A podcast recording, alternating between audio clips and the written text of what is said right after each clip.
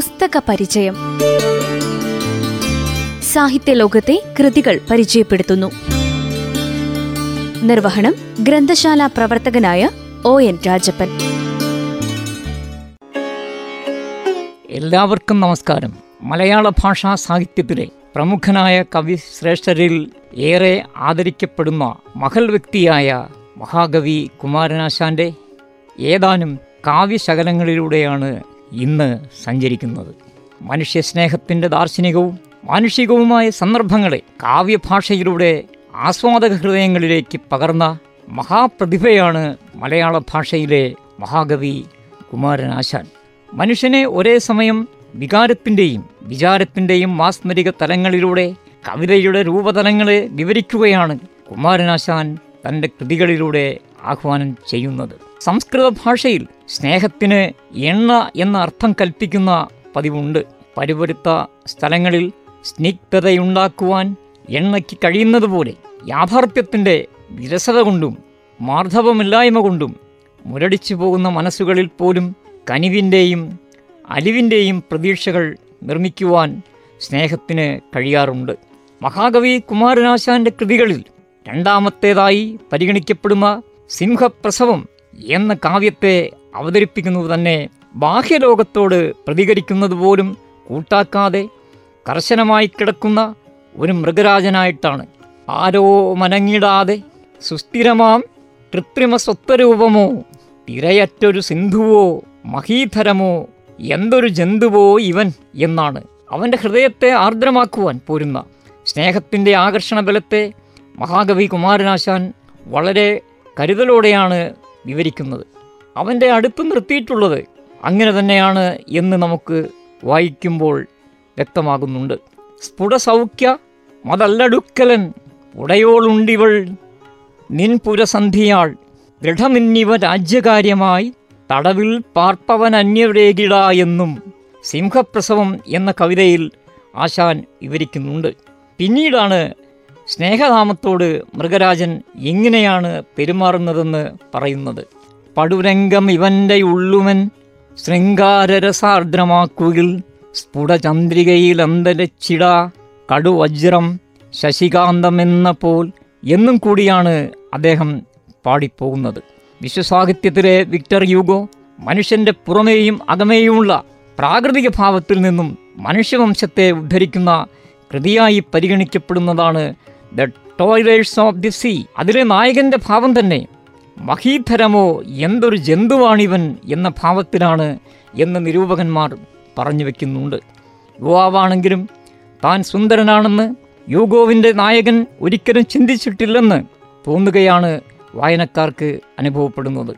എല്ലാവരും ദേവാലയത്തിൽ പോകുമ്പോൾ അവരുടെ ഏറ്റവും നല്ല വസ്ത്രം ധരിച്ചിട്ടാണ് പോകുന്നത്. എന്നാൽ ഈ മനുഷ്യൻ മുഷിഞ്ഞ വേഷം ധരിച്ചു പോകുന്നു.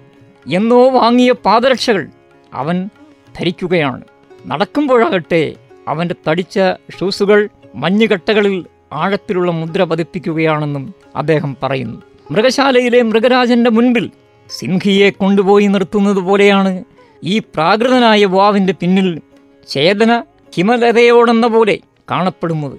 ഭഗവത്ഗീതയിൽ മഹാകവി വ്യാസൻ പറയുന്നു ജീവിതത്തിൽ എത്ര കൊടിയ പാപിക്ക് പോലും ധർമാത്മാവാകുന്നതിന് ഒരു നിമിഷം മാത്രം മതിയെന്ന് നിരൂപിക്കുന്നു. മാനുഷികമായ പ്രവണതകളെ പ്രകൃതിയിൽ എല്ലായിടത്തും വ്യാപിച്ചു കിടക്കുന്നതായി കണ്ട് അതിനെ കവിതയിലേക്ക് ആവാഹിക്കുവാൻ പൗരസ്ത്യ പാശ്ചാത്യ കവികൾ ഏതാണ്ട് ഒരുപോലെയാണെന്ന് കാവ്യചിന്തകളുടെ പാരാവാരത്തിൽ മുങ്ങി തപ്പിയാൽ നമുക്ക് വ്യക്തമാകുന്നതാണ്. ഭാരതീയ കവിശ്രേഷ്ഠരിലെ പ്രമുഖനായ മഹാകവി കാളിദാസൻ തന്റെ വിക്രമോർവശീയത്തിൽ നാലാമംഗത്തിൽ പറയുന്നു. ഉർവശി ഗന്ധമാതന പർവതത്തിലെ കുമാരവനത്തിൽ പ്രവേശിക്കുമ്പോൾ ഉർവശി ഒരു കാട്ടുപള്ളിയായി മാറുന്നത് തന്നെ കാണാം. പുരൂരവസനാകട്ടെ അത് തിരിച്ചറിഞ്ഞിട്ടില്ലവാനും അത് വെറും കാട്ടുപള്ളിയായി മാത്രം കാണുന്നു. അത് ഉർവശിയാണെന്ന് പുരൂരവസ് തിരിച്ചറിയുന്നേയില്ല സിംഹത്തിലെ സ്നേഹവാനെ തിരിച്ചറിയുന്ന കുമാരനാശാൻ വീണപ്പൂവ് എന്ന പ്രമുഖ കൃതിയിൽ മറഞ്ഞിരിക്കുന്ന സ്നേഹഭാവത്തെ പൂമൊട്ടായും വിടരുന്ന പൂവായും മാത്രമല്ല ഞെട്ടറ്റു വീഴുന്ന പൂവായിട്ടും ഒക്കെ കാണുകയാണ് ചെയ്യുന്നത്. സ്നേഹമാണ് അഖിലസാരമൊഴിയിൽ എന്നുറപ്പിച്ചു പറയുന്ന ആശാന് സ്നേഹത്തെ കാണുവാനുള്ള അന്യാദർശമായ അകക്കണ്ണുകൾ ഉണ്ടെന്ന് നമുക്ക് തുടർ കാവ്യഭാഗങ്ങളിൽ നിന്നും മനസ്സിലാക്കുവാൻ കഴിയും. സൂര്യരശ്മികൾ നാല് ഭാഗത്തേക്കും ഇതൾ വിടർത്തി പരന്ന് സകലതിനെയും വീക്ഷിക്കുന്നത് പോലെയാണ് പറയുന്നത്. പാലത്തെഴും പുതുനിലാവിൽ കുളിച്ചു നിൽക്കുന്നത് പോലെയും ആശാനിലെ സ്നേഹത്തിന്റെ ആന്തരിക ഭാവങ്ങൾ ആർക്കും നിർവചിക്കുവാൻ ആവുകയില്ല. നിലയിലെ പൂണ്ടിള മുട്ടുകളോട് ചേർന്നു ബാലത്വം അങ്ങനെ കഴിച്ചിതു നാളിൽ ശീലിച്ചു ഗാനമിടചേർന്നു ശിരസുമാട്ടി കാലത്തെഴും കിളികളോടധമൗനമായി നീ. ഈ ലോകതത്വമയെ തെളിവാർന്ന താരാജ്വാലത്തൊടിൽ മുഖതയാർന്ന പഠിച്ചുരാവിൽ എന്ന് കവിയുടെ ആലാപനം തന്നെ കേൾക്കാം.